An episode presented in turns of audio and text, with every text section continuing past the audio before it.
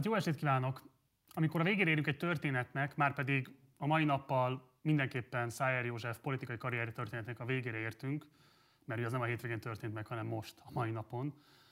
Szóval amikor megtörténik az, hogy végre érünk egy történetnek, akkor érdemes megnézni, hogy hogy kezdődött el az a történet, mi volt az ereje, eleje, honnan indult el. Mik voltak Szájer József esetében azok a politikai elvek, hitek, amelyeket síkra szállt egykor, amikor úgy döntött egyébként, hogy politikával foglalkozni. Hogyan fogalmazott a politikával kapcsolatos gondolatairól, a jó politizálás gondolatáról 1988-ban. Nézzük meg.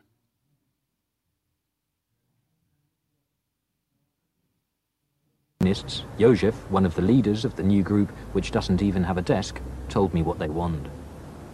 We want a, a Hungary where uh, there is no uh, uh, control from uh, from the top uh, of every citizen. We want uh, free citizens who can use their things as, as they want so, and live in, in freedom and can organize, can uh, publish uh, newspapers, uh, uh can do what they, uh, what they want and without any special ideological constraints and, uh, and control.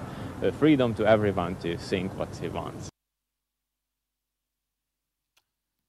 Olyan Magyarországot az emberek szabadon azt csinálhatnak, amit szeretnének. Szájer Józsefnek 32 év volt arra, hogy segítsen ennek a Magyarországnak a felépítésében, ahol az emberek with their things azt csinálhatnak, amit akarnak.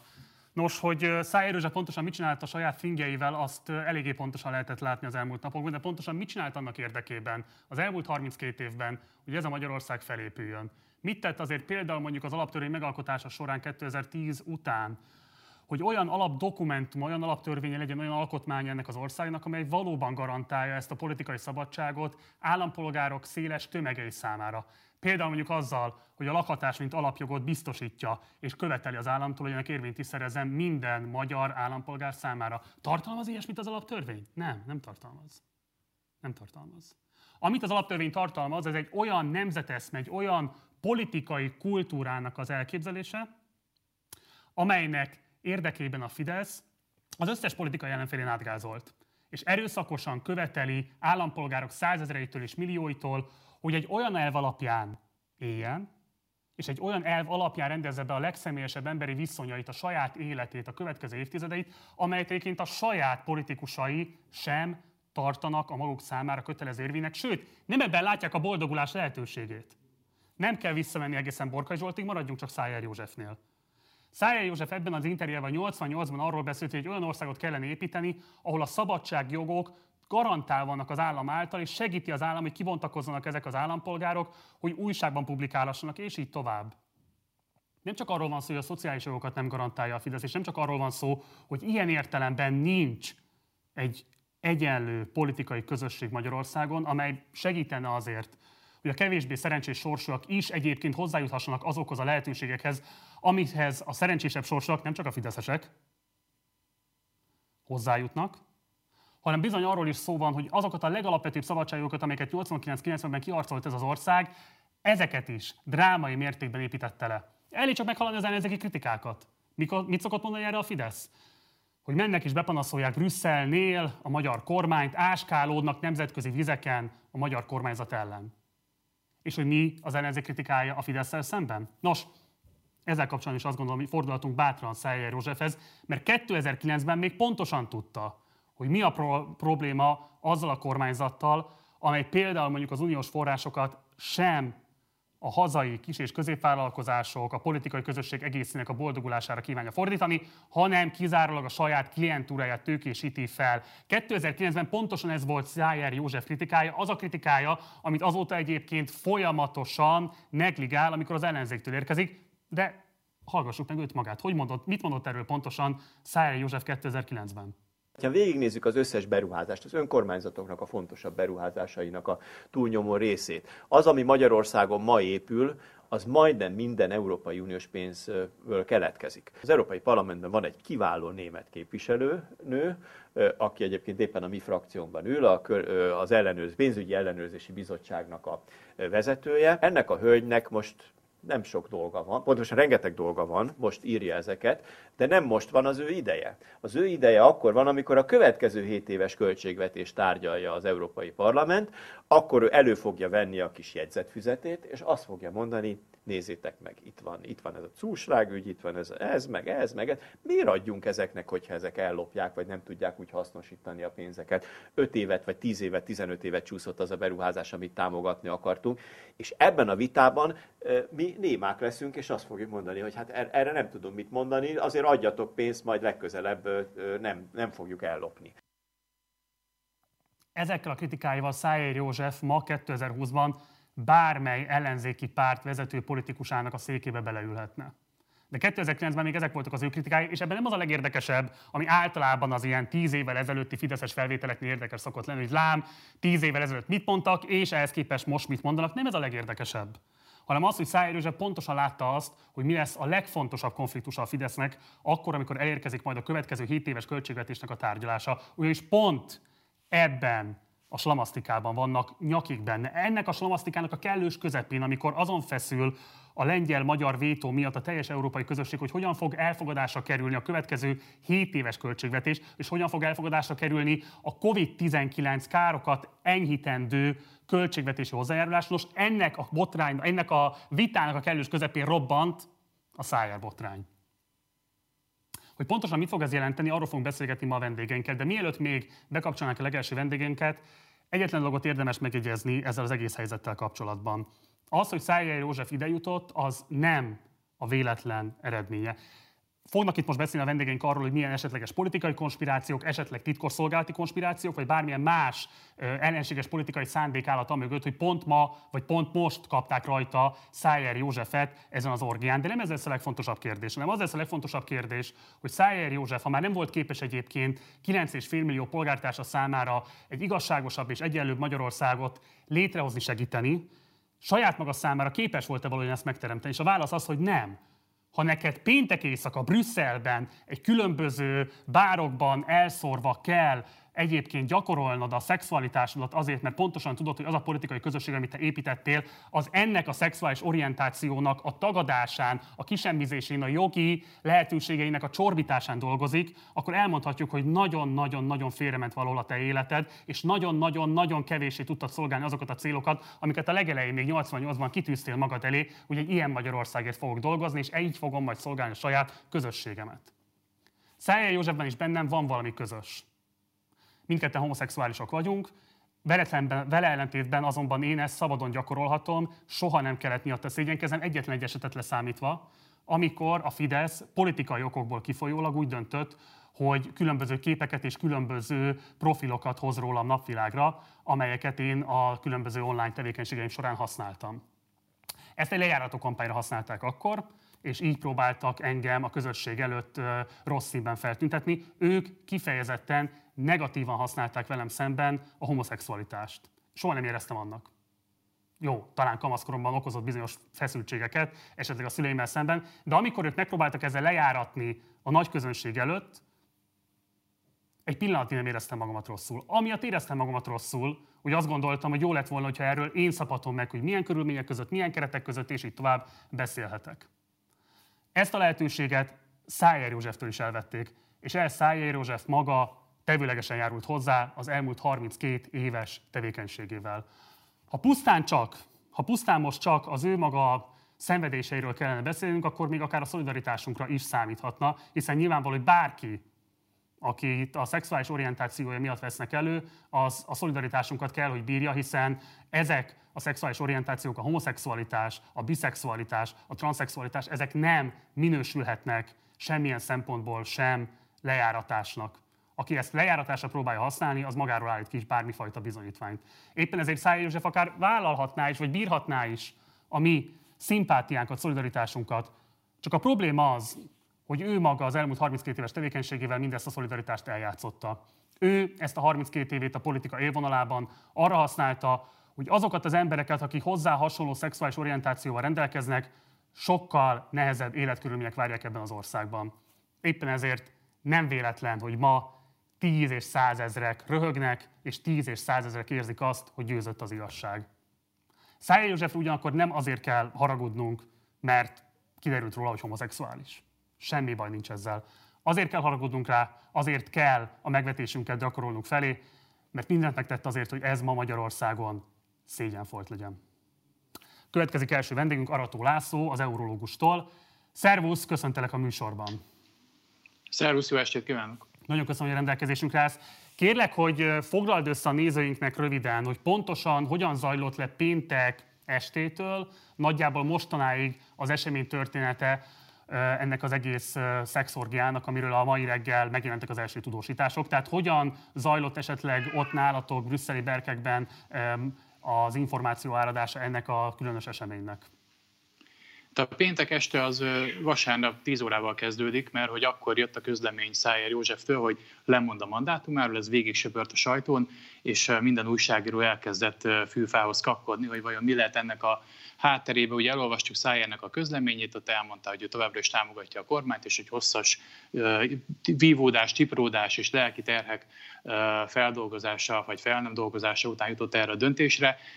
És a, én hétfőn is meg már vasárnap is rengeteg emberrel beszéltem, akik nem értették, nem tudták, hogy miért pont most kellett Szájernek lemondania. De hát e-, ehhez képest ugye mindenféle elsősorban politikai elméleteket állítottak föl különböző olvasatokba, aminek a, általában az volt a főcsapás iránya, hogy ami most történik a Fidesz és a néppárt között, azt már Szájer sem tudja tovább tompítani, és ez már nem az ő útja, és félreáll. Va, volt már akkor is ennek egy olyan olvasata, hogy mégis, de hát mi az, ami most történik a vétón kívül, az ugye az azonos neműek jogainak a csorbítása, azzal kapcsolatos magyarországi jogalkotási kezdeményezés, de ez akkor még nem volt így annyira a fősodorban, és akkor egyszer csak meg, elkezdtek megjelenni a hírek ma dél körül, kicsit korábban, hogy volt egy ilyen illegális szexparti, péntek este, de még mindig eltelt legalább egy-másfél óra, míg ez a két dolog összekapcsolódott,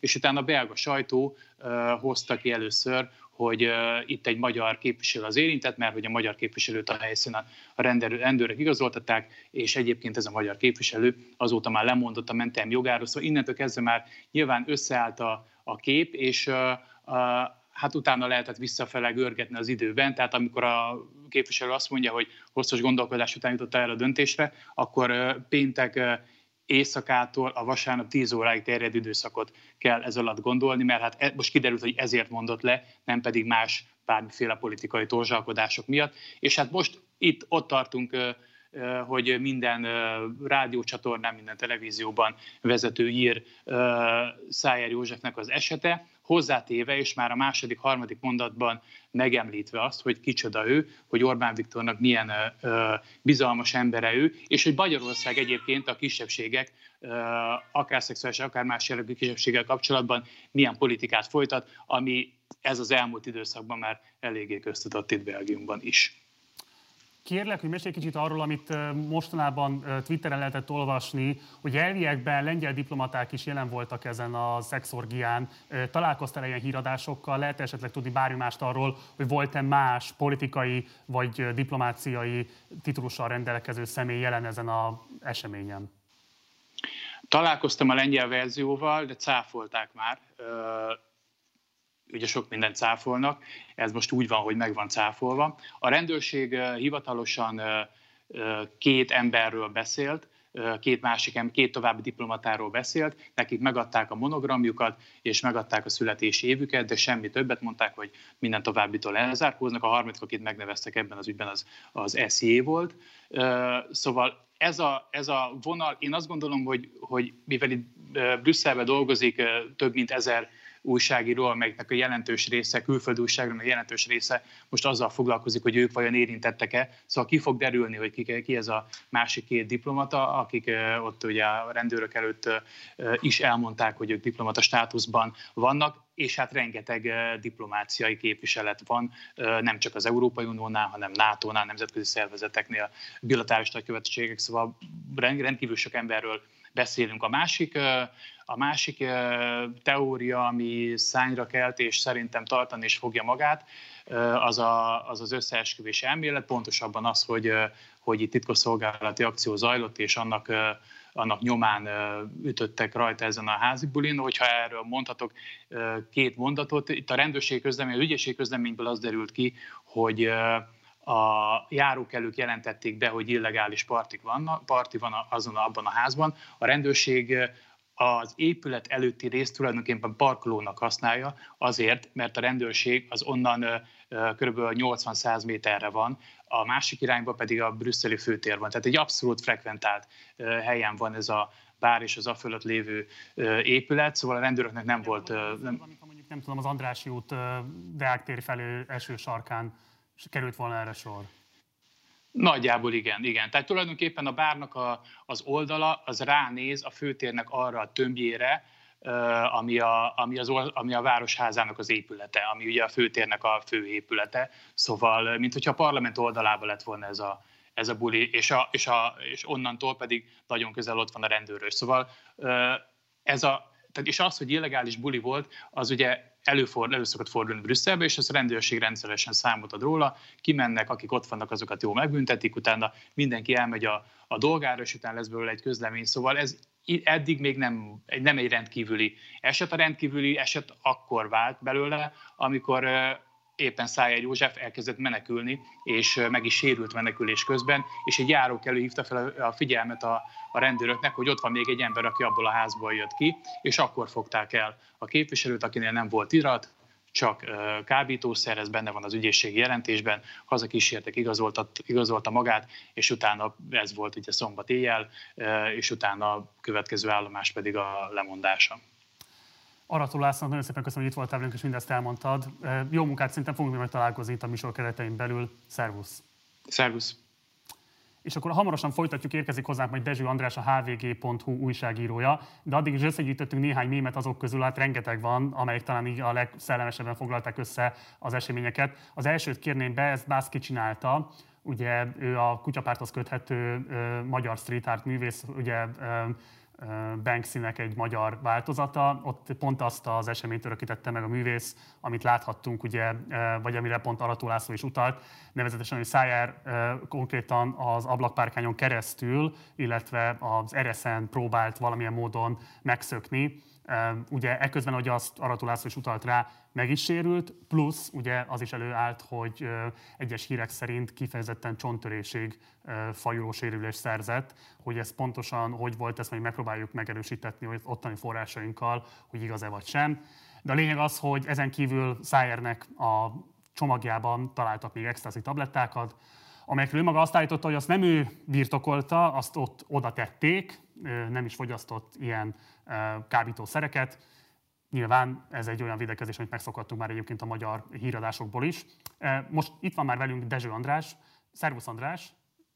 Szia, hello! Köszöntelek a műsorban. Azzal zártuk le Arató Lászlóval az interjút, hogy ő is utalt arra, mi szerint ez esetlegesen egy titkosszolgálati akció lett volna, hogy azzal cáfolta ezt, hogy a maga az esemény egy olyan utcában került sorra, amely a rendőrségtől, rendőrkapitányságtól mint egy ilyen 100 méteren belül volt, ráadásul magát az utcát is rendőrségi autók használták parkírozásra. Mit gondolsz erről az elméletről, ami azért elég erőteljesen lángra kapott, vagy, vagy hát igen, felszökkent, szárba szökkent itt a, a, a független nyilvánosságban? Megalapozottan gyanítható-e az, hogy esetleg valamely szolgálatoknak lehet köze hozzá, még ha nem is pont tudjuk pontosan beazonosítani, melyik szolgálatnak, hogy Szájár Józsefet rajta kapták ezen a bulin?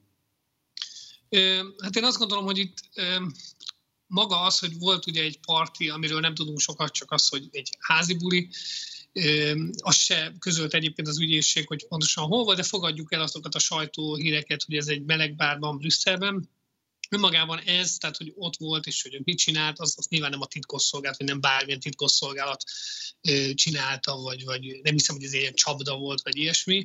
Inkább azt mondanám, hogy életszerű, vagy úgy tenném fel a kérdést, hogy életszerű ez, hogy bármilyen módon ehhez ellenérdekelt titkosszolgálatnak köze lehetett az ő lebukásához. És ha így tesszük fel a kérdést, akkor, akkor azt tudjuk mondani, hogy igen, akár megtörténhetett ez is, tehát ez sincs kizárva, hogy tudtak arról, hogy oda megy, tudtak arról, hogy mit fog csinálni, és ilyenkor nem kell nagy műveletre gondolni, de elég egy telefon megereszteni a rendőrségnek, vagy akár jelezni a szomszédoknak, hogy telefonáljanak oda, és, és ennyi az egész. Tehát, hogy ilyen nagy műveletre nem kell gondolni, de az, hogy mondjuk egy titkosszolgálat úgymond súg a rendőrségnek, például anélkül, hogy ezek a rendőrség is tudná, hogy honnan jön a füles, ez azért bevett gyakorlat, tehát ilyet szoktak csinálni, ez nem egy ez nem egy ilyen életszerűtlen valami. Tehát én nem mennék el nagyon az ilyen csapdát állítottak, meg tudom én ilyen irányban, de az, hogy esetleg, tehát induljunk ki abból, hogy ez nem egy, valószínűleg nem egy olyan történet, ami most először történt meg. És Szájer Józsefről, ahogy egyébként más nagykaliberű politikusról is gyűjtenek információkat, ellenérdekelt szolgálatok, tehát ez sem egy nagy novum, ezt is tudjuk. És, és hogyha ő esetleg korábban csinált már hasonlót, akkor az is egy döntés lehet, hogy jó, akkor most akkor, akkor úgymond nyomjuk fel, vagy akkor legyen ebből egy kis hír. Ugye itt most egy nagy tabut dölt meg, mert hogy Szájer Józsefről évtizedes viszonylatban terjesztették időről időre, hogy homoszexuális lenne, ami nyilván pusztán csak azért tudott bármilyen szempontból is zsarolási potenciállal bírni, mert hogy ő maga egyrészt egy heteroszexuális kapcsolatban élt, másrészt pedig következetesen elállt ezektől a kérdésektől, semmilyen módon nem kívánt bennük állást foglalni, sőt egy olyan kormányzatnak volt a vezető politikusa, amely kifejezetten elítélőleg lépett fel a nem heteroszexuális párokkal partnerséggel kapcsolatban, míg ő maga sem jelezte semmifajta ellenvéleményt ezzel a dologgal kapcsolatban. És itt jött be az, amire te utaltál, hogy esetleg, ha ellenérdekelt szolgálatok gyűjtöttek bármifajta információt, akkor ilyen értelemben ez a titok, a titok volt miatt lehetett egy adóásza a kezükben. Elképzelhetőnek tartod azt, hogy kifejezetten most az EU-n belüli vita esetleges lezárásáként vagy eldöntéseként, kifejezetten azért, hogy a magyar-német, a magyar-lengyel vétót gyengítsék, akarhatta valamelyik ellenérdekelt európai tagállam ilyen módon elrendezni ezt a konfliktust?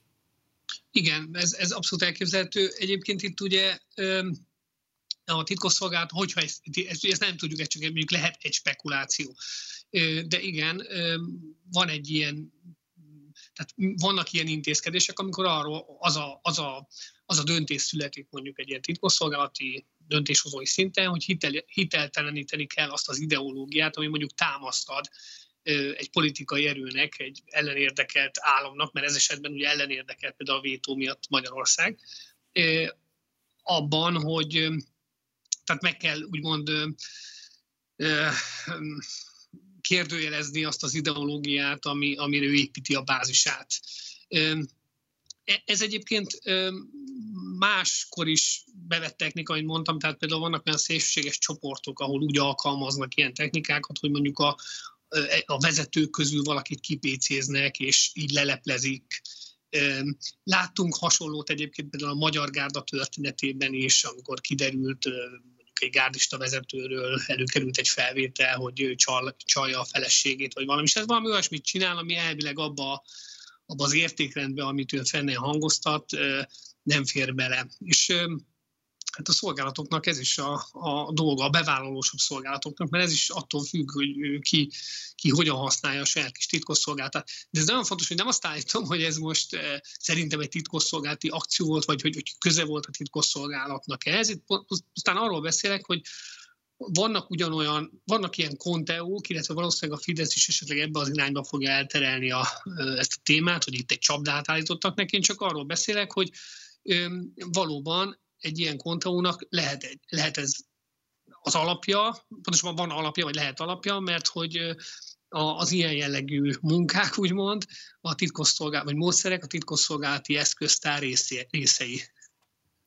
Ugye te kitartóan és eléggé átfogóan foglalkoztál Borkai Zsolt ügyeivel, és itt most kifejezetten a korrupciós ügyekre gondolok, ami egyébként ugye alapvetően azért ütött át a nyilvánosságot végül, mert ugye előkerült róla végül egy videó. A te megítélésed szerint egy ilyen szexbotránynak, ami most Szájer József személye körül kirobbant, milyen politikai következményei lehetnek kifejezetten belföldi vonatkozásban, mert most beszéltünk arról, hogy esetlegesen hogyan használhatják ezt európai szintéren a költségvetési vita eldöntésekor, de Magyarországon szerinted okozhat ez bármifajta komoly törést a Fidesz megítélésében? Szerinted okozhat-e komoly politikai károkat annak a kormányzatnak, amely a keresztényi erkölcsre, a heteronormatív társadalom képre építette politikát az elmúlt tíz évben?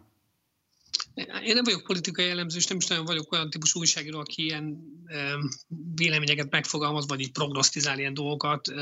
Én ahogy látom, tehát ez abszolút a saját kis tapasztalatom, hogy itt annyira élesek az árkok, illetve annyira fel lett, ki lett hegyezve ez az egész háború, amit mondjuk úgy, hogy a, a Fidesz kormány vív a világgal szemben, hogy vagy bizonyos erőkkel szemben, hogy a, a saját híveit én nem gondolom, hogy ez elbizonytalanítja, tehát fel fog tudni építeni a narratívát a, a kormányzat, pontosan a Fidesz a saját híveinek szerintem, hogy, hogy ilyet itt egy csapda van, itt ők, ők egy áldozat, stb. Tehát én azt nem gondolom. Az, hogy mondjuk a bizonytalan szavazókat, vagy akik úgy, úgy, úgy középen állnak, hát nem tudom, igazából szerintem őket sem rendíti meg, mert pontosan tudják itt Magyarországon, hogy, hogy azért álszentek a, a, a tehát hogy, hogy elég erősen álszentek a, a politikai elit tagjai. Úgyhogy én, én azért nem gondolom, hogy ezzel oda lehet nagyon csapni, de, de a fene se tudja, mondom, én nem, igazából ezzel nem foglalkozom, hogy, hogy ilyen jóslatokba bocsátkozzam.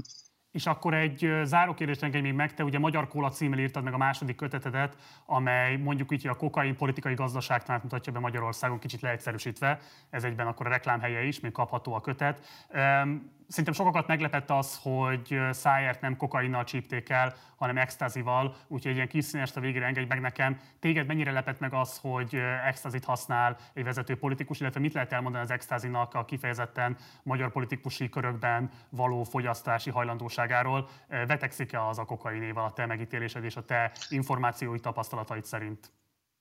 Hát igazából én itt óvatosabban fogalmaznék, tehát ugye találtak a hátizsákjában kokaint, vagy extazit az ügyészség közleménye szerint, ő ugye azt állítja, hogy nem ő tette oda. Ugye ez megint egy olyan pont, ami, ami ugye érdekes ebben a történetben, hogy, hogy ugye őt a rendőrök azért állították meg, mert hát menekült, ugye a gyülekezési szabályt sértette meg, a kérdés felmerül, hogy miért nézték meg a hátizsákját, tehát mi, mi, mi volt az ok. De ezt most nagyon zárójelben teszem, nem, nem jellemző, hogy extázival rohangálnának a, a, az elit tagjai, én ezt látom, tehát a kokain az menő. Én csodálkoztam, tehát amikor hallottam, hogy drog volt ott a, azon a bulin, akkor én biztos voltam benne, hogy az, az kokain, meglepődtem.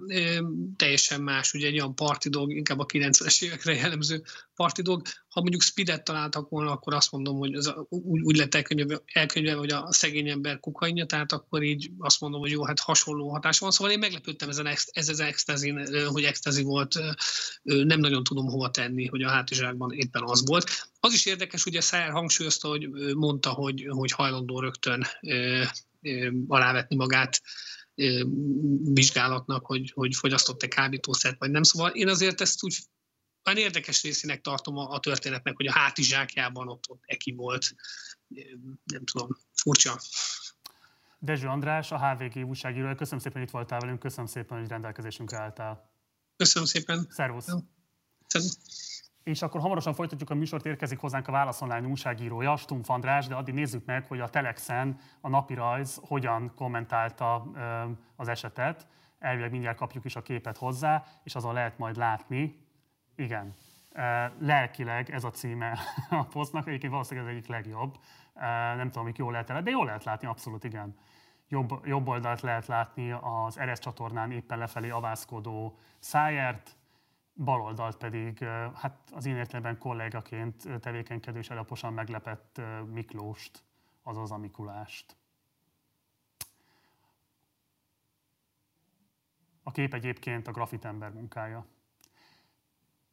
És akkor elviekben már itt is van velünk a vonalban Stumpf András, úgyhogy köszöntöm is akkor őt az adásban. Szervusz András! Szervusztok, szervusz! Nagyon köszönjük, hogy rendelkezésünkre áll, szervusz! András, vágjunk a közepébe. A te megítélésed szerint annak a polgári konzervatív tábornak, ami valamilyen módon azért mindig látja a Fideszben, azt gondolom, a politikai reprezentációját, itt a, a szexorgián való részvétel és egy ilyen mindeddig titkolt szexuális orientációnak a kiderülése, avagy ez a drogos szál, amit ugye a hátizsákba rejtett extazival láttunk most így felibbenni. Tehát, hogy melyik az, ami szerinted komolyabb károkat okozhat, vagy komolyabb lelkismeret önismereti válságot okozhat ebben a politikai táborban? Nézd, én úgy látom, hogy itt ebben a táborban világszerte egyébként nem az számít, hogy konkrétan a politikusok, akik képviselik ezeket az eszméket, tehát szavakban, törvényekben, ahogy egy, egyébként Szájár József is, ő, ők maguk úgy élnek-e, ahogy azt egyébként mások számára előírnák, az számít, hogy képviselik-e erővel, és van-e mögöttük hatalom hogyha van, lásd Donald Trump esetében, aki például nyilvánvalóan is beismerten házasságtörő, mégis az evangéliumi keresztények, amerikaiak abszolút mögé álltak, és most sem faroltak ki mögül, tehát több szavazatot kapott egyébként, és ezekben a szegmensekben ő sem kapott kevesebbet, mint négy évvel korábban. Tehát én alapvetően azt tartom érdekesnek, hogy lehet bort inni, miközben vizet prédikál valaki, csak prédikálja hangosan azt a vizet, és tudja azt ígérni a választóinak, hogy ha én leszek, akkor kötelezővé teszem a vizet. Ha ezt, ha ezt meg tudja tenni, ha van mögötte erő, akkor valójában a, a törzsgárdájának abszolút nem, hát nem abszolút nem számít, de nem lényeges, hogy ő egyébként mit tesz a saját életében. Lényeg az, hogy őket képviselje, ezért képviselő. Úgyhogy én nem látok, Dezső Andráshoz hasonlóan nem látom azt, hogy itt valami óriási változás következne be ennek kapcsán moralizálni abszolút lehet, és az egyébként nyilván lesz egy réteg, aki, aki azt mondja, hogy hát kérem szépen azért ez, ez mégiscsak sok, mert hogy, mert hogy hülyének van nézve, tehát aki, aki valóban komolyan gondolja azt, és sok ilyen ember van ebben az országban, hogy a keresztény erkölcs az fontos, hogy, ő szeretné úgy nevelni a gyerekeit, stb. És, és ezt hallott a Szájár Józseftől is, és az beleírta meg az alkotmányba és a preambulumba, majd aztán meglátja, hogy valójában Szájár József milyen típusú bulikon szeret jobban részt venni, mint mondjuk Misén, azért nekik, nekik, nekik nyilván nem fog jól esni, hogy, hogy láthatóan hülyének nézték őket, de nem számítok arra, hogy mondjuk a törzsbázis az ez alapján ítélné meg a jövőben a Fideszt, és hirtelen elképesztő lemorzsolódás lenne. Azért a hitelesség persze nem árt. Tehát a politikában azért van egy olyan pont,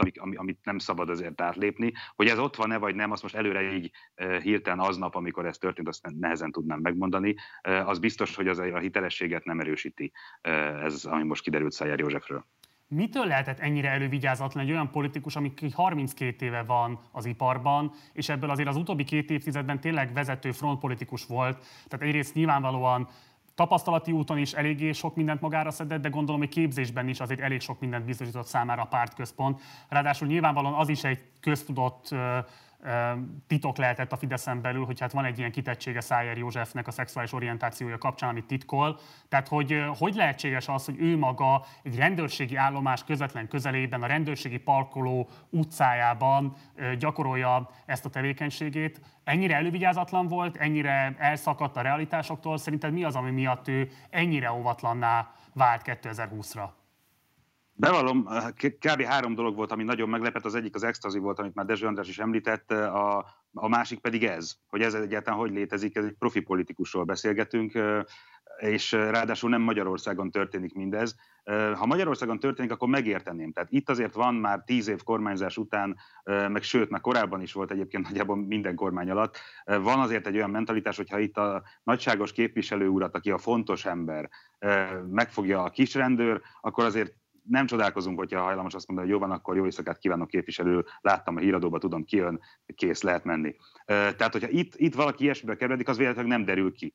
Ezért aztán nem is annyira csoda, hogyha mondjuk itt, itt ezt megcsinálják. Az, hogy hogy külföldön, ahol azért nem működik a nemzeti együttműködés rendszere, szóval az azért 93 ezer négyzetkilométeren működik, máshol pedig nem. Éppen ezért, hogy ott megcsinálja, ezt én sem értem. Tehát ez olyan fokú amatőrizmusra utal, amit soha nem feltételeztem volna Szájár Józsefről, aki tényleg egy profi, Fidesz alapító 30 éve a politikában valóban. Ezt, hogy hogy, hogy követhetett el ekkora, ekkora hibát, azt, azt egyszerűen nem, nem tudom megmondani. Tehát ilyenkor néhány hónapig még csak arról sincs szó, hogy ne érhetnék ki a szexuális vágyait, mert hogyha szeretné, akkor akár még többet magával is, mert négy ember gyülekezhet ugye a belga szabályok szerint, tehát, de hát nem 20, meg nem 25, nyilvánvalóan. Tehát, hogy ezt, ezt hogy lehetett pont ott a rendőrség közelébe, közelében megcsinálni, ez, ez számomra is tényleg talány. Nem, nem csak találgatni tudnék, de még az se. Tehát ez annyira, annyira abszurd. A te megítélésed szerint mennyiben lesz fenntartható az a fideszes retorika, amit eddig egyébként a heteronormatív család típus védelmében vagy érdekében fejtette ki. Most gondolok arra egyébként, hogy alapvetően ugye konzervatív politikusok Európa szerte vállalhatják szexuális orientációjukat akkor is, hogyha az nem heteroszexuális, és ettől még egyébként lehetnek tényleg konzervatív politikusok, senki nem fogja ezt rajtuk számon kérni. Számos ilyen politikus tudunk mondani a kortárs európai szintéről, de akár Amerikából is, vagy máshol a világból nem látszik egy kicsit az most beigazolódni, hogy itt a Fidesz addig tolta a biciklit ebben a kérdésben, amíg igazából már a sajátjai sem tudják követni, és igazából saját magukra ég vissza az a vád, amit ők egyébként másokkal szemben megfogalmaznak. Tehát, hogy itt a homoszexualitás az valami fajta deviancia, valami fajta közerkölcsöt sértő, rendkívüli társadalmi károkat okozó szexuális orientáció volna köszönhet vissza szerinted valami ilyesfajta elem, és hogy késztetheti-e ez esetlegesen újra kalibrálásra a Fideszt a politikájának ezt az aspektusát tekintve?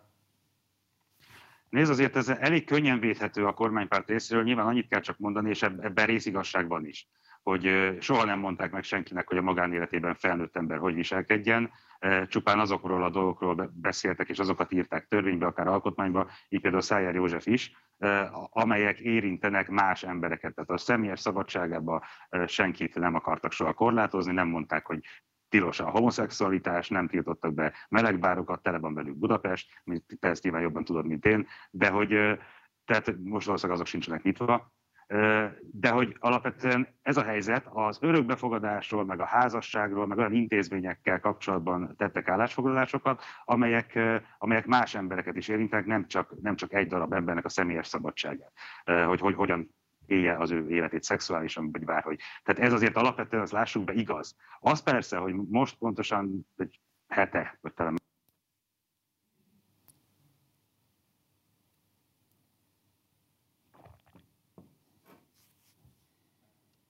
Ha jól érzékel, megszakadt a kapcsolatunk Stumpf Andrással, ha vissza tudják majd hozni a kollégák, akkor megpróbáljuk visszakapcsolni őt az adásba, de ha nem sikerül, akkor természetesen megyünk tovább addig is, amíg esetleg vagy Stumpf Andrásnak, vagy a következő vendégnek sikerül bejönnie, addig nézzünk meg egy következő mémet, amely alapján megpróbált a magyar net reagálni arra, hogy hogyan is alakult Szájer József kalandos élete múlt pénteken Brüsszel városában. Azoknak, akik esetleg most csatlakoznának be az adásba, a Szájer gétről beszélgetünk meghívott vendégeinkkel. Alapvetően most megnézzük azokat a internetes alkotásokat, amelyek megpróbáltak erre humorral reagálni. A következő képet majd kérem szépen, és akkor meg tudjuk nézni, hogy milyen egyéb alkotások voltak még.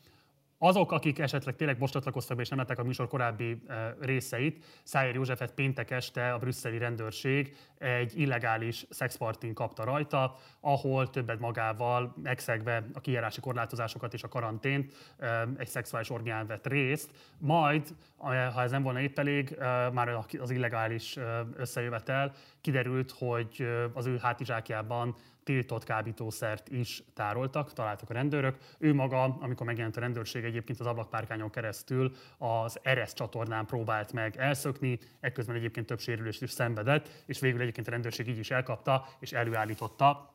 Úgyhogy nem volt más lehetősége, mint hogy kövesse a rendőröket a rendőrös, ahol őt előállították. Ugye ezt követően két nappal később jelent meg az a közlemény, amiben Szájer József beadta a lemondását, arról tájékoztatta a nagy érdeműt, hogy december 31-ével visszaadja a mandátumát, levonul a politikából. Az akkori megfogalmazása szerint elege lett a különböző szekértáborharcokból, vagy valamilyen módon azt próbálta megjelezni, hogy lelkileg megfáradt azokban a küzdelmekben, amelyek rávártak.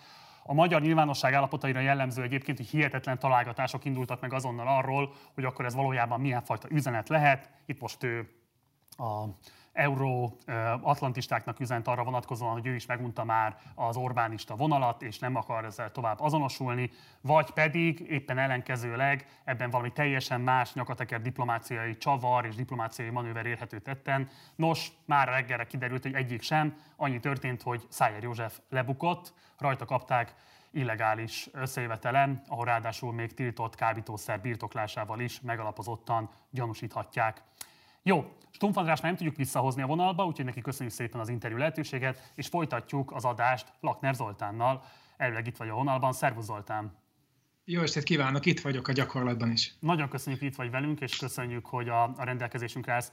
Ott hagytuk abba Stumpf András alapvetően, hogy arról beszéltünk, hogy szerinte okozhat ez bármilyen törést a Fidesznek a politikájában, vagy a politikájának a képviselhetőségében. Nevezetesen arra gondolok, hogy itt egy nagyon erőteljesen heteronormatív családkép fogalmazódott meg az elmúlt évtizedben is már a Fidesz részéről, itt különböző törvényi eszközökkel és egyéb politikai eszközökkel propagálták ezt a családeszményt, és hát itt az elmúlt egy évben aztán meg pláne rátekertek erre a vonalra, A te megítélésed szerint kifejezetten a Szájer botrány okán kényszerülhetnek-e arra, hogy ebben visszább kényszerülhetnek arra, hogy ezt levegyék a politikai napirendjükről?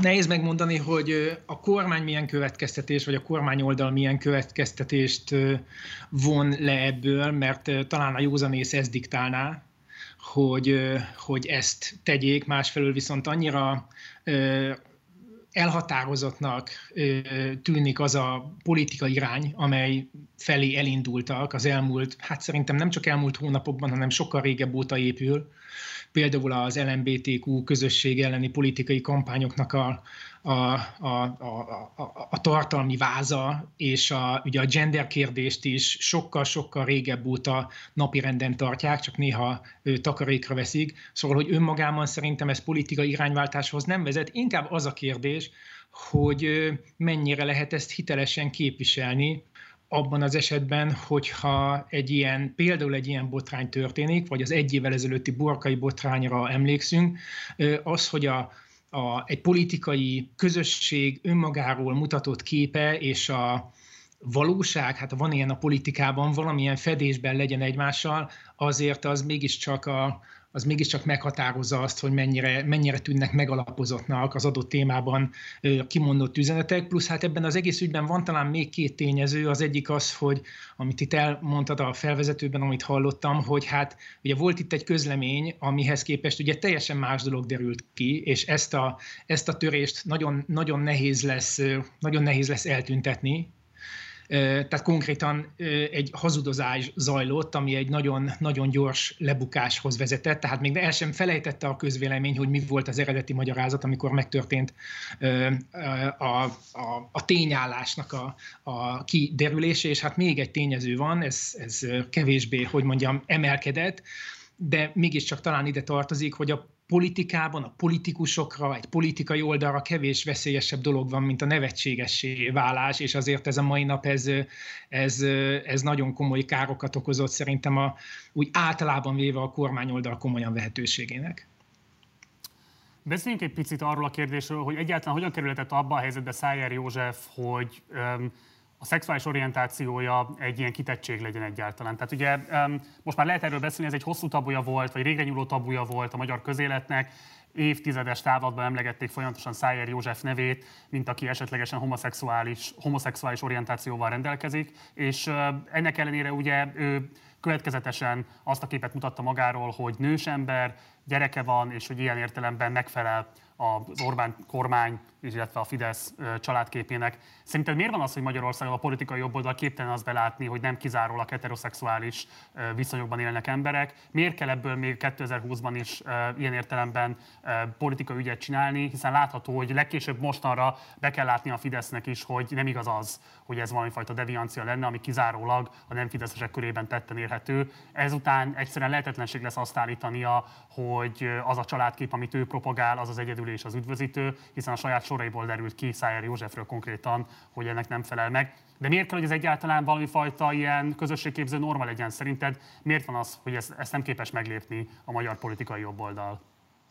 Hát, szóval a, a, a politikában én nagyon óvatosan használnám a lehetetlenség kifejezést, szóval bármit, bármikor lehet mondani. Nyilvánvalóan Szájer Józsefnek a, a, a politikai személyiségét, vagy a döntését, vagy azt, ami ehhez a döntéshez vezetett, különböző módokon fogják megítélni a politikai oldalak, tehát felteszem, a saját politikai közössége azt fogja mondani, hogy hibázott, egy hibára van bizonyíték, ez semmilyen távolabbi következtetésre okot nem ad, és lám az egyetlen hibájából levonta a következtetést, távozott a, a közéletből, tehát éppenséggel szerintem már most látszik az a törekvés, hogy ezt a fajta ö, magyarázatrendszert továbbra is fenntartsák. És ez vezet valójában ahhoz, amit kérdezel, hogy miért van erre szükség. Hát hogy is mondjam, ez egy önmagát erősítő folyamat, tehát nyilván minél kevesebben vannak a közéletben, akik, akik, akik őszintén tudnak beszélni olyan identitásukról, karakterjegyükről, amelyről azt gondolják, hogy a társadalomnak ellenszemével találkozna, annál kevésbé lehet a társadalom előítéleteit, ellenszenvét megváltoztatni. Azért én olyan nagyon sok, ha most a melegekről beszélünk, olyan, olyan szörnyen sok coming out meleg, meleg közéleti szereplőt ma sem ismerek, sokkal több van, mint mondjuk 5-6 évvel, vagy pláne 10, vagy pláne 20 évvel ezelőtt, és azt hiszem, hogy ez más olyan, olyan csoportok esetében is, akiket valamilyen módon kisebbségekhez sorolunk, vagy nem a, hát valamilyen módon kialakult társadalmi normához kapcsolódó ö, magatartással vagy identitással rendelkeznek, szóval, hogy ez egy csomó esetben még most is, még most is fönnáll, és őszintén szóval nekem az a tapasztalatom, hogy éppenséggel ellenzéki politikai erők is nagyon sokat küzdenek talán azzal, hogy miközben ma már egyre többen kiállnak, mondjuk a meleg jogok mellett, de hogy mondjuk ebből milyen politikai program ígéret következzen, hogy a deklarációkon túl milyen, milyen erővel lehet kiállni mondjuk konkrét követelések képviselete mellett, azért ebben még mindig, mindig szerintem hagy kívánni valót maga után a, a, az adott helyzet. Plusz hát a Fidesznél meg az a, az a szituáció áll fenn szerintem, hogy itt, itt van egy nagyon erős ilyen identitáspolitikai orientációja, a, vagy ellenidentitáspolitikai orientációja annak a jobboldali populista mozgalomnak, amelyhez a Fidesz teljesen önszántából fölcsatlakozott, és szerintem a, a, a tavaszi lengyelországi elnökválasztási kampányt nagyon nagy figyelemmel követték. Én innen eredeztetem azt is, hogy ennyire erőteljesen alaptörvénymódosítás szintjén is a, az LMBTQ csoportoknak a, a célba vétele megtörtént, tehát hogy, hogy úgy gondolhatják, hogy ez egy olyan témája a magyar társadalomnak, ami lehet, hogy nem napi szinten, és nem a legfontosabb ügyek ment,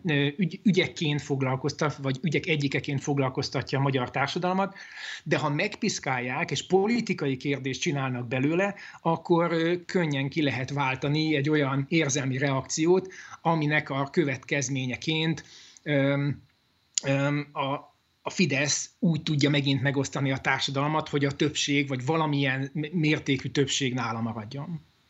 És akkor záró kérdésként ugye a Fidesz most a legerősebb LP képviselőjét vesztette el, Szájér József ugye egy rendkívül értékes bengye volt a Fidesznek az Európai Parlamenten belül. A te megítélésed szerint hogyan fog most majd alakulni a Fidesz sorsa? Kifejezetten most kérdezem amiatt is, ugye, mert egy rendkívül éles politikai konfliktusnak a kellős közepén van Orbán Viktor, amikor ezt valamilyen módon kezelnie kellene tudni, és hát most még ez a botrány is a nyakába szakadt. Szerinted hogyan fogja ez most befolyásolni, vagy változtatni a Fidesz mozgását az LP-n belül? Én nagyon sok mindent nem értek abban, amit a kormány most csinál az Európai Unióban. Szerintem rendkívül óvatlan, ahogy a kormány viselkedik, és nagyon súlyosan elmérte az erőviszonyokat. Az, hogy Szájer Józsefre most nem számíthat képviselőként, az ugye azt jelenti, hogy lényegében csak a mamelukok maradtak meg az európai parlamenti Fidesz delegációban. Ez biztos, hogy nem tesz jót az érdekérvényesítő képességnek. Tehát a kormánypárt valóban azt, a, azt az emberét veszítette el, aki a legrégebben van az Európai Unióban, akinek legnagyobb volt a személyes befolyása, aki a legkiterjedtebb kapcsolatrendszerrel rendelkezik az európai politikában, és maradtak azok, és maradnak nagyjából azok a figurák, akik tényleg azért vannak oda küldve, hogy fölolvassák olvassák a, a Budapestről küldött kormányközleményeket, ez egész biztosan nem fogja erősíteni a Fideszt ebben a szituációban, de hogy aztán ezen múlik-e bármi, vagy sem, azt, azt én nehezen tudnám most megmondani. Lakner Zoltán, aki jelen főszerkesztőnk, nagyon szépen köszönöm, hogy itt voltál velünk, köszönöm szépen, hogy rendelkezésünkre álltál. Én is köszönöm. Szervusz, minden jót! Szervusztok! És hamarosan érkezik hozzánk Donát Anna, de addig is nézzük meg egy újabb mémet, pontosabban egy olyan internetes műalkotást, ami a Szájer Gate-re reflektál.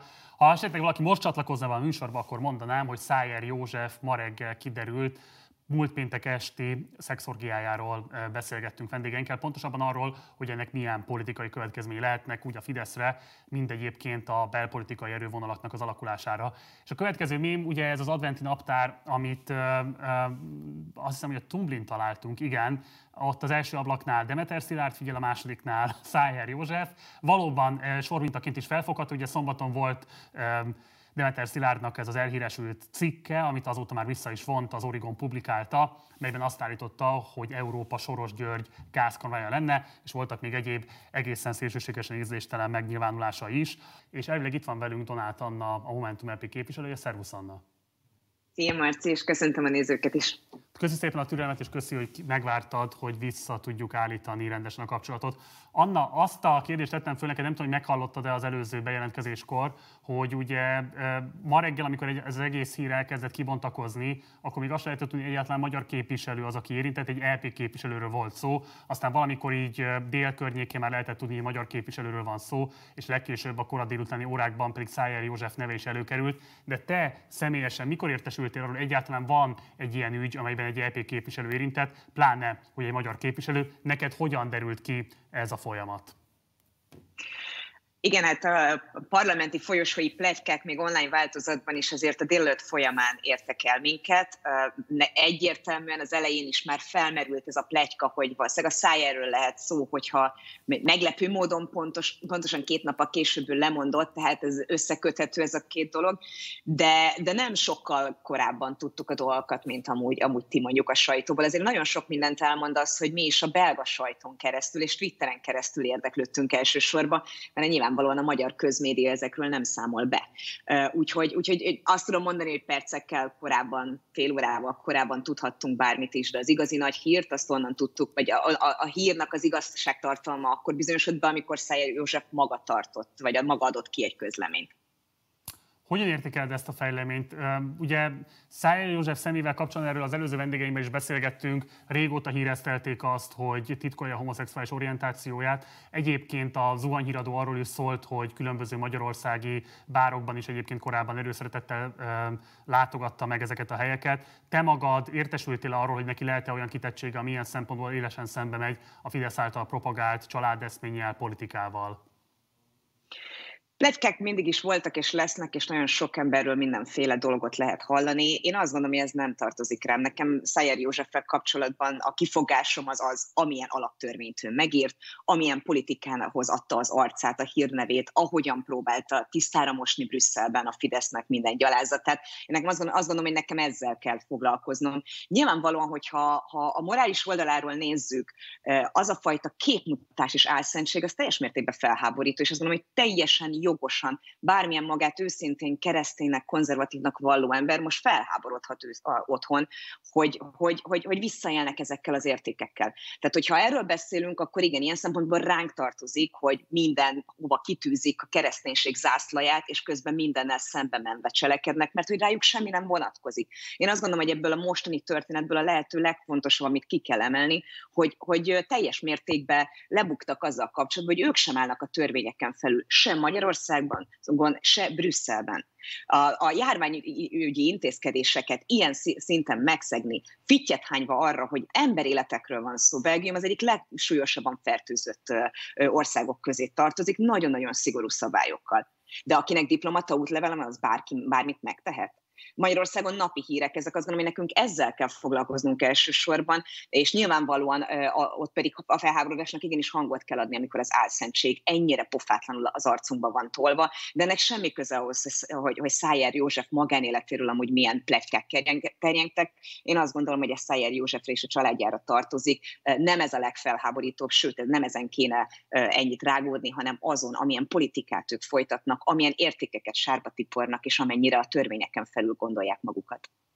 Csak azoknak a nézőinknek, akik esetleg most csatlakoztak volna be, természetesen itt egyáltalán nem arról van szó, hogy bármi probléma lenne azzal, hogyha valakinek homoszexuális orientációja van, sőt, nagyon helyes is, hogyha valakinek ilyen orientációja van. Itt a probléma alapvetően azzal van, hogyha valaki egyébként tevilegesen tesz azért, hogy Magyarországon az elmúlt tíz évben drámai módon nehezült el a jogegyenlőség, és drámai módon szükültek be egyébként a szabadságjogai a nem heteroszexuális pároknak, illetve embereknek. Záró kérdés Anna hozzád, ugye a Szájra József személyében egy erős emberét veszte most el a Fidesz az LP-ben, ráadásul most a legfrissebb hírek arról szólnak, hogy Dajcs Tamás kizárását is kezdeményezik a néppárti frakcióból, mert hogy Manfred Webert illetlen szavakkal illette, őt is egyébként, ha jól értem, a harmadik birodalom helytartójához hasonlította. Hogyan értékeled egyébként ezek a fejlemények, mennyiben befolyásolhatják azt a vitát, ami jelenleg tart Magyarország, Lengyelország, illetve a többi európai tagállam, Európai Uniós tagállam között. Lesz-e érdemi hatása szerinted erre a vitára ezeknek a botrányoknak?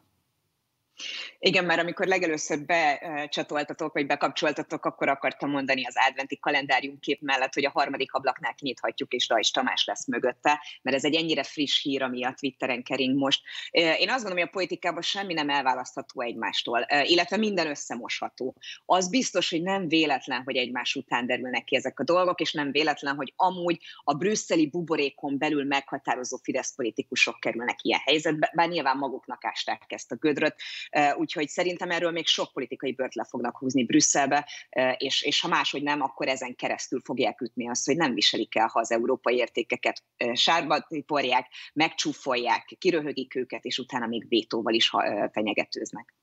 Donát Annát, a Momentum LP képviselőt hallhattuk az előző percekben. Anna, nagyon szépen köszönöm, hogy rendelkezésünkre álltál. Én köszönöm, sziasztok! Szervusz, minden jót! És hamarosan folytatódik a műsor, érkezik a következő európai parlamenti képviselő vendégünk, még pedig Újhelyi István, az MSZP európai parlamenti képviselője. De amíg várjuk, hogy becsatlakozzon a vonalba, addig nézzünk meg még egy olyan mémet, ami megszületett a mai napon a Szájergét kapcsán. Ugye az előző adás részletben is számtalan ilyen mémet bemutattunk, amely arról szólt, hogy hogyan próbálta feldolgozni az internetes közvélemény az Hát egyrésztről rendkívül mulatságos és rendkívül, hogy mondjam én, eh, nevetséges fordulatokban bővelkedő esemény sorozatot. Itt azt lehet látni, hogy a Ryanair, ami egyébként egy szélsőségesen környezetpusztító vállalata az európai gazdaságnak, off the record, vagy mindegy, zárójelben jegyzük meg, de egyébként itt a humoruknál voltak legalábbis a kommunikációsok, ugyanis eh, megjegyezték azt, hogy legközelebb, hogyha valaki eh, gyors kiutat keres Brüsszelből, akkor már is ott vannak egyébként a rendkívül olcsó Ryanair repülőjegyek, nem kell használni feltétlenül az ablakot. Ugye Szájer József az ablakon keresztül próbál távozni arról a buliról, amit rajta kapták, amit ő maga házi buliként apostrofál, viszont a brüsszeli rendőrség pedig úgy tudósított róla, hogy egy szexorgia volt, amin 25 ember találtak, ami súlyosan szembe megy a jelenleg érvényes brüsszeli járványi korlátozásokkal. Itt valaki kérdezik egyébként, hogy miért mondom azt, hogy a Ryanair egy szélsőségesen környezetpusztító vállalat. Hát egész egyszerűen azért, mert nem fizeti meg az árát annak, amit egyébként kiereszt a levegőbe. Ugye azért tud ilyen rendkívül olcsó repjegyeket biztosítani például a vásárlói számára, mert hogy egyébként ebbe az árban nincsen bekalkulálva az a környezetszennyezés, amit az elégetett kerozin okoz egyébként a légtérben, és aminek a következményei hát beláthatatlanok. Ez a klímaváltozásnak az egyik, nem a legfontosabb, de egy nem elhanyagolhatatlan hozzátevője. Úgyhogy Éppen ezért érdemes ezt is fejben tartani, még akkor is, hogyha most a Ryanair kommunikációsai igenis a humoruknál voltak. És közben itt van velünk a vonalban Újhelyi István, az MSP európai parlamenti képviselője. Szervusz István, köszöntelek az adásban! Sziasztok! Bocsánat itt a hivatalos háttérért, de a lakásnak nincs olyan pontja, ahol ne lenne káosz így hadgyermekes családopaként, hogy itt emögött egy bevetetlen ágy van. Semmi baj, szerintem rendkívül meggyőző a háttéred, úgyhogy ne aggódj emiatt. István, milyen most, nyilván informális kapcsolatok lehetnek köztetek európai parlamenti képviselők között, amik nem csak így egy-egy náción belül szerveznek össze kisebb csoportokat, tehát nyilvánvalóan eh, azóta felteszem, hogy neked vannak néppárti ismerőseid is, akikkel esetlegesen eszmét cseréltek arról, hogy mégis mi zajlik most a Fidesz házatáján. Eh, mit tudsz mondani? Van esetleg bármi tudásod arról, hogy még a néppárton belül hogyan értékelik Szájer József eh, legújabb botrányát? Bizottsági alelnökként napi kapcsolatban vagyok a bizottságunknak, még nagy bizottság, ez a Trump bizottság majd minden tagjával, és ma égtek a telefonvonalak, kaptam egy csomó uh, tudó, fényképet, screenshotot, és uh, nincs olyan nemzetközi európai sajtó, amelyik ne emlékezett volna meg a kérdésről. Én azt a részét világítom meg, nem tudom, itt a hosszú adásban biztos volt már erről szó, hogy az Európai Néppárton belül éppen azzal tartotta magát a Fidesz, hogy olyan csoportot próbált maga köré szervezni, amiről azt állította, hogy a valódi konzervativizmus és az európai kereszténység megőrzését valóban akaró politikai pártoknak a táborát, frakcióját, és ő ezzel revolverezte a néppárt vezetését, hogy nagyon sok pártot ki fog szakítani magából a Fidesz a, a néppártból. Most ehhez képest ugye látjuk azt, hogy egy ilyen botrány azt tudja eredményezni, hogy a néppárton belül dől össze a Fidesznek ez a hazugsága, már pedig mi itthon tudjuk, hogy az egész rendszer hazugságra, ármányra, csalásra épül, de most a néppárton belül sokan olyanok is el fognak lépni a Fidesz mellől, akik eddig a konzervativizmus, a valódi kereszténység értékei miatt esetleg oda csoportosultak volna. Inkább ez volt a mai tapasztalatom a néppártiakkal való beszélgetésben.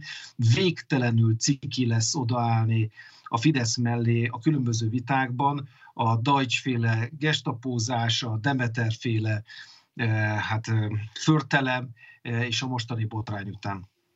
Ugye te politikai ellenfele voltál, vagy Szájer Józsefnek, illetve az ő politikai családjának, de ezzel együtt azért mindketten veterányai vagytok az európai parlamenti szintérnek. Ugye Szájer József a Fidesz meghatározó erős embere volt, Deutsch Tamás mellett mindenképpen egyébként talán a legfontosabb, nyugodtan mondhatjuk talán így.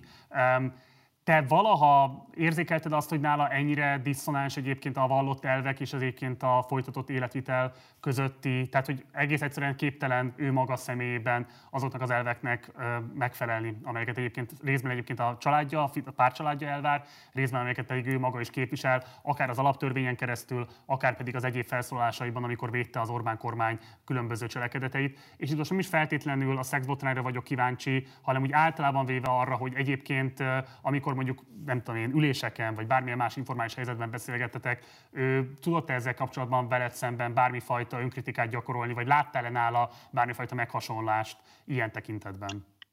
A furcsa a történet, hiszen mégiscsak egy kollégáról beszélünk, és én azért mindig igyekeztem, még korábbi országgyűlési alelnöki koromban is, és itt is megtartani a kollegialitást de most így el kell mondjam, hogy, hogy Szájer József volt az, akivel két szót sem lehetett váltani.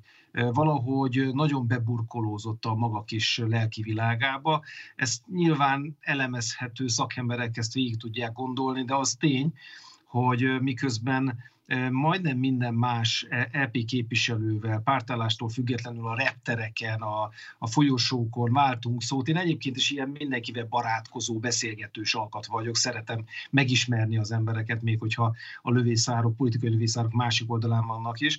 Szájer Józsefben folyamatosan egy elképesztő, e, e, ugyanazt éreztem benne, mint amit Kövér Lászlóban, annak idén, amikor a ház elnöke volt, én pedig az alelnöke, hogy valami olyan végtelen düh és utálat és gyűlölet személyes ellenszem a szemeiben, mindenben velem szembe, ami lehetetlenné tette, hogy bármit is kommunikáljunk egymással. De egyébként azt ne felejtsétek el, nem tudom, volt-e róla szó, hogy ugye a néppárti frakciónak egy olyan Fideszes tagjáról beszélünk, és összesen hasonlítható mondjuk Dajs Tamás, eh, brüsszeli befolyása Szájer Józsefével. Senki másnak nincsen, nem volt olyan befolyása, mint Szájer Józsefnek. Eh, eh, Dajs Tamás itthon politizál, Dajs Tamásnak odakint szerintem a frakció vezetés egy-két tagján kívül nincsen meg a telefonszáma senkinek. Ő nem foglalkozik kinti networkökkel. Szájer József volt az első alelnöke az Európai Néppárt parlamenti frakciójának, az azt jelenti, gondoljátok el, hogy minden egyes plenáris ülés, minden egyes néppárti frakció álláspontját, azt, hogy mit mutat be, hogy megszavaznak valamit, nem szavaznak meg valamit, vagy tartózkodnak, azt Weber melletti széken ülve az első sorban éveken keresztül Szájer József mutatta a teljes néppártnak. Volt miniszterelnököknek, volt és jelenlegi neves néppárti politikusoknak. Tehát itt nem egy Fideszesről van szó, hanem a néppárt és a Fidesz brüsszeli politizálásának az egyik legfontosabb bástyájáról. Na így kell azt értékelni, hogy mekkora most a felzudulás, a csalódottság és a meghasonlás a néppárti kereszténydemokrata körökben, ami újból a Fideszt fogja megütni. Visszatérve az eredeti kérdésedre,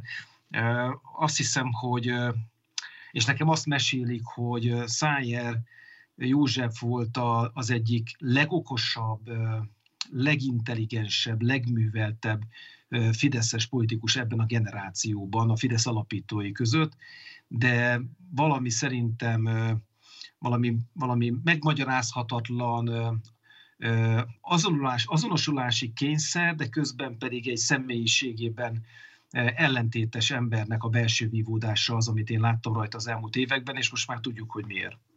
Igen, ez mindenképpen egy borzalmasan méltatlan lezárása a politikai karriernek, gondoljunk is bármit egyébként arról, hogy ezt akartam mondani. Azok az most mindenki... Van, azok használni váltak-e, vagy sem a politikai közösségén, de nyilván, hogyha egyébként forgatókönyvírók raknának össze egy véget egy politikus számára, ez valószínűleg az összes írói fantáziát felülmúlná, mert ennél méltatlanabb és ilyen szempontból megalázóbb véget nehéz lenne elképzelni egy karriernek. Egy záró kérdés neked meg István, ami most látszik ilyen törésvonalakként a magyar-lengyel vétó miatt a két kormányzat, illetve a többi tagállam között, arra szerinted bármilyen módon hatása lehet ez a konfliktus, fel fogja erősíteni esetleg az ellenállást a két állam részéről, vagy éppen ellenkezőleg ez egy adóász lehet majd, és ezzel megpróbálhatják elhalkítani az ő eddigi ellenállásukat? Egyértelműen számít, és az az erkölcsi elképesztő gőg, amivel Varga Judét, Dajs Tamás és maga a miniszterelnök is oktatta ki eddig Európát, és ugye gondoljunk csak abba bele, hogy a lengyel katolikus egyház támogatását élvező lengyel kormánypárt volt az örök partner ebben a, ebben a harcban, ez most, most ez lejjebb kell, hogy vegyen az arcukból. Biztos vagyok abban, hogy a mostani tárgyalásokra ez kihatással lesz. Bevallom őszintén először, amikor meghallottam, hogy valami fajta hasonló botrány van a képben, már vasárnap voltak füleseim, csak el sem mertem hinni, hogy miről van szó. Már vasárnap a... erről, azt mondod? Talán vasárnap este éjszaka jött egy olyan üzenetem, egy brüsszeli üzenet, hogy itt, itt nagy valószínűséggel egy szexbotrány van a háttérben.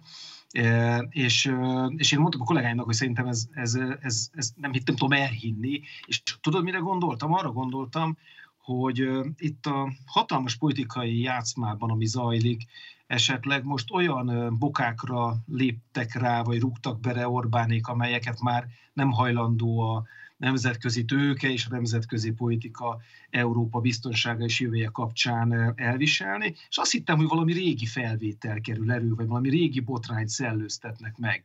Hogy ez egy most pénteki eset, az viszont azt mutatja nekem, hogy a Fidesz politikusai annyira nincsenek már tisztában a valósággal, a helyzetükkel, a kiélezett küzdelemmel, a veszélyeztetettségükkel, hogy teljesen elveszítették a félelemérzetüket, és ezért fordulhat az elő, hogy a budapesti hogy is mondjam, folyosók is tele vannak drog és egyéb nerhez közeli partiknak a plegykáival, nem tudom bizonyítani, ezért csak így merek fogalmazni, és bizony egy Szájer József is belefut egy ilyen elképesztő botrányba, ebben a kiélezett helyzetben, Brüsszelben, LP képviselőként. A rendszer veleig romlott menniük kell. Újhely Istvánnak, az MSZP Európai Parlamenti képviselőnek köszönöm szépen, hogy itt voltál velünk, köszönöm szépen, hogy ránk szántad az Köszönöm szépen. Szervusz, minden jót neked! És akkor hamarosan érkezik hozzánk Rónai Sándor, a DKLP képviselője. Előtte azonban nézzünk meg még egy mémet, pontosabban nem egy mémet, hanem egy Fideszes közleményt, ami konkrétan a mai nappal mémé vált, ugyanis vasárnap, amikor amikor Szájer József lemondott hivataláról, a Fidesznek is kommunikálni kellett valamit, ugye Szájer József lelki megrendültségről, vagy megrendültségre hivatkozva jelentette be, hogy visszalép a hivatalától, amire a Fidesz kommunikációs gőzhengere is beindult, és hát mára látszik, hogy beérett rendkívüli módon két nap alatt az akkori mondatok mindegyike. Ugye így szól, a, így szól az akkori közlemény. Teljes politikai közösség nevében köszöntet mondunk Szájer Józsefnek, akinek döntő szerepe volt abban, hogy a magyar polgári konzervativizmus és keresztény demokrácia elfoglalhassa az őt megillető helyet az európai politikai szintéren. Hát igen, itt az lehet látni hogy konkrétan teljesen szétesett a Fidesz kommunikációs gépezete. Tehát az a gépezet, amit ö, 30 év szisztematikus munkájával raktak össze, ami ez az elmúlt 10 évben tényleg minden forrás rendelkezésükre állt, tényleg nem volt az Isten pénze sem elég ahhoz, hogy egyébként kistafírozzák a különböző médiumokat, think tankeket és így tovább a különböző intézményeket. Tényleg olyan csapat áll a Fidesz mögött úgy a printre, úgy a digitálisra, különböző kommunikációs csatornákra, amivel egyetlen egy magyarországi másik párt sem rendelkezik De láthatóan még ez sem elég ahhoz, hogy egy ilyen levonulást Szájer József esetében, hát egyrészt méltóság teljesen, másrészt koherensen, harmadrészt lehetőség szerint hazugságmentesen le tudjanak menedzselni. Ha csak megnézzük, hogy péntektől egészen ma délutánig hányféle verzió keringett attól, hogy lelki megrendülés, köszönjük szépen, keresztény konzervativizmust építette európai szintéren, majd most már ugye Szájer József a közleményében amit először megjelent az honlapján, aztán levesz onnan, megjelenik az Origon, kibővítve, tehát a jó ég tudja, hogy milyen egyéb formákban. Láthatóan nem volt elég ez a három és fél négy nap arra, hogy kitaláljuk, hogy akkor hogyan lehet ebből a slamasztikából kimászni, és hát ilyen hibák is becsúsztak, hogy ami két nappal ezelőtt még egy decens és rendkívül, hogy mondjam én, emelkedett polgári távozásnak tűnhet, hát az mára látszik, hogy valójában csak annak a bizonyítéka, hogy teljesen elvesztették a realitással való kapcsolatukat. Hogy ez pontosan mit fog majd jelenteni a politikákra vonatkozóan, azt részben megtudjuk majd Rónai Sándortól, a DK Európai Parlamenti képviselőjétől, aki már itt van velünk a vonalban. Szervusz Sándor! Szervusz, jó estét kívánok, üdvözlök mindenkit! Nagyon köszönöm, hogy itt vagy és a rendelkezésünkre állsz. Nagyon sok aspektust igazából már kiveséztünk a kollégáiddal, Donát Annával, illetve Újhely Istvánnal, úgyhogy tőled leginkább arra lennék kíváncsi, hogy amikor értesültél erről az egész botrányról, mit, hogy, hogyan értékelted Szájer József ilyen értelemben politikai pályafutásának nyilván a végére ért, de hogy ez mennyiben fogja megváltoztatni azt az alapattitűdöt, amit a Fidesz az Európai Parlamentben képvisel, akár retorikában, akár a politikájuk tartalmában látsz-e arra esélyt, hogy most esetleg egy új korszak kezdődhet a számukra? Ugye nyilván az első hallása, első olvasása talán mindenkinek Borkai Zsolt és az őt körülvevő botrány jutott eszébe, de Ugyanakkor azt szerintem mindenki érezte, hogy egy sokkal komolyabb, sokkal nagyobb horderejűről van szó a Fidesz szempontjából, mert Borkai ugyan egy erős embernek, egy jelentős város polgármesterének számított, és, és így volt elkönyvelve a Fideszben, de Szájer József esetében ugye egy Fidesz alapító, ahogy ők szokták egymás között hívni, alapító atya lévén, hogy ugye jól emlékeztek ti is, ő az iPad-jén írta az alaptörvényt, a Fidesz alelnökéről, a néppárti frakció alelnökéről van szó, tehát egy nagyon erős és nagyon régi fideszes politikus. Ráadásul egy olyan ügyben kompromitálódott, ami a Fidesznek a legfontosabb ügye. Sokkal több pénzt költöttek el arra, hogy elhazudják magukról, hogy mennyit tesznek a családok védelmében, emlékeztek családok éve és egyebek. És hát nem beszélve az elmúlt hetek felerősödött gyűlölet kampányáról, ami kezdve a Lombik programnak a, a hogy mondjam, kriminalizálása, vagy legalábbis elítélése, és folytatván a 33-as paragrafus, most a legutóbbi alkotmánymódosítás, tehát egy olyan ügyben kompromittálódott a Fidesz, ami egyébként most fő ügyük volt, és ebben az ügyben az derült ki, hogy a borkai eset az nem egyedülálló eset, nem csak az Adrián szerveznek illegális szexorgiákat, hanem Brüsszelben is, pontosan, hogy a felvezetőben mondta, teljesen összeomlott a gépezet. Először még lelki problémákról lehetett hallani, aztán kiderült, hogy ez nem is annyira lelki probléma, inkább a brüsszeli ereszhez köthető, és ahhoz, hogy hogy ott egy illegális szexorgián vett részt valaki. Ráadásul ezt követően ugye jött a beismerés, hogy ez valóban megtörtént, de a drogról nem tudok, és a, és a drogot nem fogyasztottam, majd jön a cáfolat, és kiderül, hogy a belga ügyészség már nem csak a járványügyi szabálysértés ügyében nyomoz, hanem abban az ügyben is, hogy Szájer József a gyanúsított illegális drog birtoklásáért.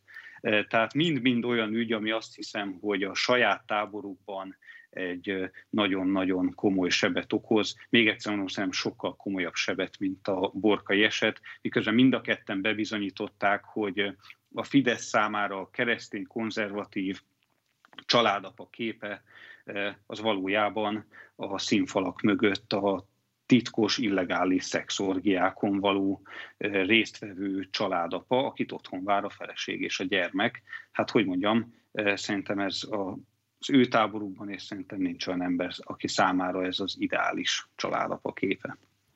Itt önmagában attól még lehetne egy tisztes és decens családap, hogy adott esetben orgiákon vesz részt már, amennyiben azt konszenzuális alapon teszi, és egyébként nem hazudja el magáról azt, hogy ezekben ő megfordul. Pláne, hogyha nem épít politikát arra, hogy akik egyébként itt tesznek, azokat megbélyegezze. Ezt csak azért akartam elmondani, mert hogy ugye erezik nyilvánosabban megjelentek azok a hangok, amelyek kifejezetten a homoszexualitására hegyezték volna ki ezt az egész ügyet Szájer Józsefnek örülünk annak, hogyha mostantól majd esetleg szabadon megélheti a szexuális orientációját, és sajnáljuk, hogy az elmúlt 32 Nagyon. arra használta, hogy ezzel, ezzel ellentétes politikát építsen. Sándor, mindjárt megadom neked a szót, csak egy kérdésre Igen. is kérlek, hogy majd reagálj. Még az lenne a kérdésem hozzád, hogy ez egy rendkívül intenzív időszak most ugye az európai közösség életében, így dönteni kell a Covid pénzeknek az elosztási mechanizmusáról, illetve dönteni kell ezzel párhuzamosan a 7 éves költségvetésről. Szerinted itt a Fidesz pozíciója mennyiben fog most változni? Visszakozhatnak-e kifejezetten attól a vétótól, amit belengedtek Lengyelországgal közösen? Szerinted fogják-e használni kifejezetten ezt az ügyet a vétóval ellenérdekelt tagállamok arra, hogy megváltoztassák? Itt azért elsősorban Orbán Viktor politikáról kell beszélnünk, hiszen ebből a szempontból Lengyelország inkább követi őket, vagy pontosabban Lengyelország kevésbé tűnik harciasnak, mint Orbán Viktorék. Tehát hogy látod, fog -e ebben változást hozni kifejezetten a vétóval kapcsolatos makadságában Orbán Viktornak az, ami ma kiderült Szájer Józsefről? Ugye mind az újjáépítési alapra, tehát mind ahogy te fogalmaztál, Covid pénze óriási szükség van, illetve hogy minél hamarabb legyen költségvetés az uniónak, hiszen például ezekből a pénzekből már az újjáépítési alapból származó pénzből is rengeteg közvetlen uniós forrás eh, juthatna önkormányzatoknak, civil szervezeteknek Magyarországon, úgyhogy ez nagyon-nagyon fontos. Ami a kérdésedet illeti, eh, azért nem jelentéktelen ez az ügy, mert biztosan te is, illetve hát azok, akik követnek minket itt az adásban, eh, látják jönni folyamatosan frissülő híreket, hogy az egyik vonal az ez a Szájer ügy, a másik ügy viszont a diplomatákra vonatkozik, akik egyes hírforrások szerint volt közöttük lengyel származású diplomata, tehát éppen a két vétózó ország, a két rossz fiú ebben a történetben nagyon-nagyon érintett, nem csak a vétót illetően, hanem konkrétan ezt a botrányt is, ami a mai napon kirobbant. Nem tudom, hogy ezzel ők mennyire vehetőek rá egy alkura. Minden esetre az önmagában szomorú, hogy ilyen esetnek kell történnie az, a, a, annak érdekében, hogy újra gondolják egyes politikusok, kifejezetten Orbán Viktorra és lengyel kollégájára gondolok, hogy ezt a több ezer milliárd forintos pénzt, amire azt hiszem talán soha nem volt ekkora szüksége a magyar gazdaságnak és a magyar embereknek, azt elfogadják és helyesen elköltsék. Tehát az, az szerintem nagyon-nagyon szomorú, hogy, hogy egy ilyen esetnek kell ahhoz történnie, hogy egyáltalán erről beszélgessünk mi most. Egy, egyetlen egy dolgot szeretnék mondani, amit még a kérdésed előtt Ez elmondtál. Ez igen tőled. Pontosan, tehát nagyon-nagyon fontos, hogy ezt nem, nem arra kell kihegyezni, hogy neki milyen a szexuális irányultsága. Ezt arra kell kihegyezni, hogy a Fidesz az elmúlt években olyan politikát folytatott, és azt gondolom, hogy ebben volt döntő szerepe Szájernek, és ebben ennek az egyik letéteményese volt Szájer József, hogy emberek ezreit, sőt nem túlzás azt mondani, hogy százezreit kényszerített arra, hogy bujdokoljanak, hogy szégyenkezzenek, hogy ne élhessenek teljes életet. Ez az elmúlt hetekben nagyon-nagyon felerősödött. Én családapaként és férként pontosan tudom, hogy milyen nagy boldogság az, hogy megélhetem, hogy családban élek, és, és boldog családban élek.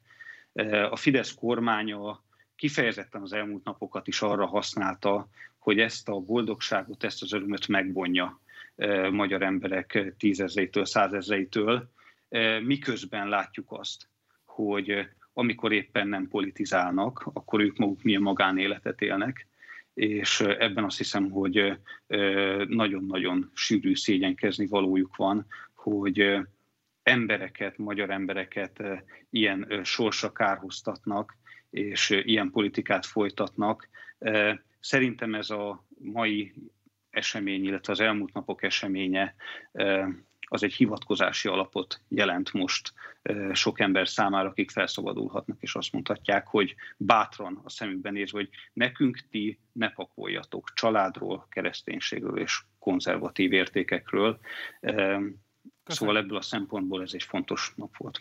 Köszönjük szépen Rónai Sándornak, a DK Európai Parlamenti képviselőnek itt voltál velünk. Köszönjük szépen, hogy ránk az estét. Szervusz, minden jót neked. Köszönöm szépen, hogy megszerveztétek. Sziasztok! És akkor ez volt az adásunk vége, de hé, hozzátok vissza Léci a, a, a, a Fideszes közleményképét, mert az annyira csodálatos, még egyszer be akarom mutatni. Ez volt tehát most az adásunk. A Fidesz közleményének képével zárjuk ezt az adást, hogy esetleg valaki lemaradt volna róla, akkor mindenképpen pótolja. Az élet a legjobb mém. Számtalan, fantasztikus internetes népművészeti alkotás született Szájer József kiofolásával kapcsolatban, de azt gondolom, hogy tényleg ebből a szempontból az aranytrófeát elvitte a Fidesz, valóban ők alkották meg a legjobb mémet, amit nem ennek szántak két nappal ezelőtt, amikor kitették, de most arra azzá vált. Őrizze is meg az emlékezetünk. Nagyon köszi a figyelmet, ez volt már az élő adásunk, a rendkívüli adásunk a Szájergét kapcsán. Az adás korábbi interjúi megnézhetőek úgy a YouTube, mint a Facebook felületünkön, tehát hogyha esetleg lemaradtál volna róla, meg később kapcsolódtál be, akkor nyugodtan eh, vissza tudod tekerni, és meg tudod nézni a korábbi interjúinkat. Számtalan interjút készítettünk, újságírók, politológusok jöttek és elemezték azt, hogy pontosan milyen politikai következmény lehetnek úgy az európai politikában, mint a belpolitikában a Szájer Gétnek, hogy ezt pontosan milyen gondolatok mentén tették. Na, ezt tudod megnézni, ha visszatekered az adást. És zárásként tényleg egyetlen egy dolgot akarok már csak mondani, mert ugye ez egy nagyon fontos szempont, és az adás legelején elmondtam, de lehet, hogy azóta sokan csatlakoztatok be, és nem feltétlenül hallhattátok ezeket a gondolatokat, miközben ezek szerintem nagyon fontosak. Ez az ügy ma, ami kiderült Szájer Józsefről, nem arról szól, hogy Szájer József homoszexuális lenne, és ebben bármi kivetni való, elítélendő lenne. Ez az ügy ma arról szól, hogy az a politika, amelyet Szájer József épített az elmúlt 32 évben, és az elmúlt 10 évben úgy, hogy az ő pártja volt kormányon, mérhetetlen módon korlátozta a nem heteroszexuális emberek szabadságjogait ebben az országban. Mindezt tette úgy, hogy ő maga közben nem heteroszexuális emberként egyébként meg tudta tenni azt, hogy valahogyan érvényt szerezzen a saját jogainak, mint ahogy legutóbb láttuk például ebben a brüsszeli eh, lakásban vagy bárban, ahol történt ez az orgia.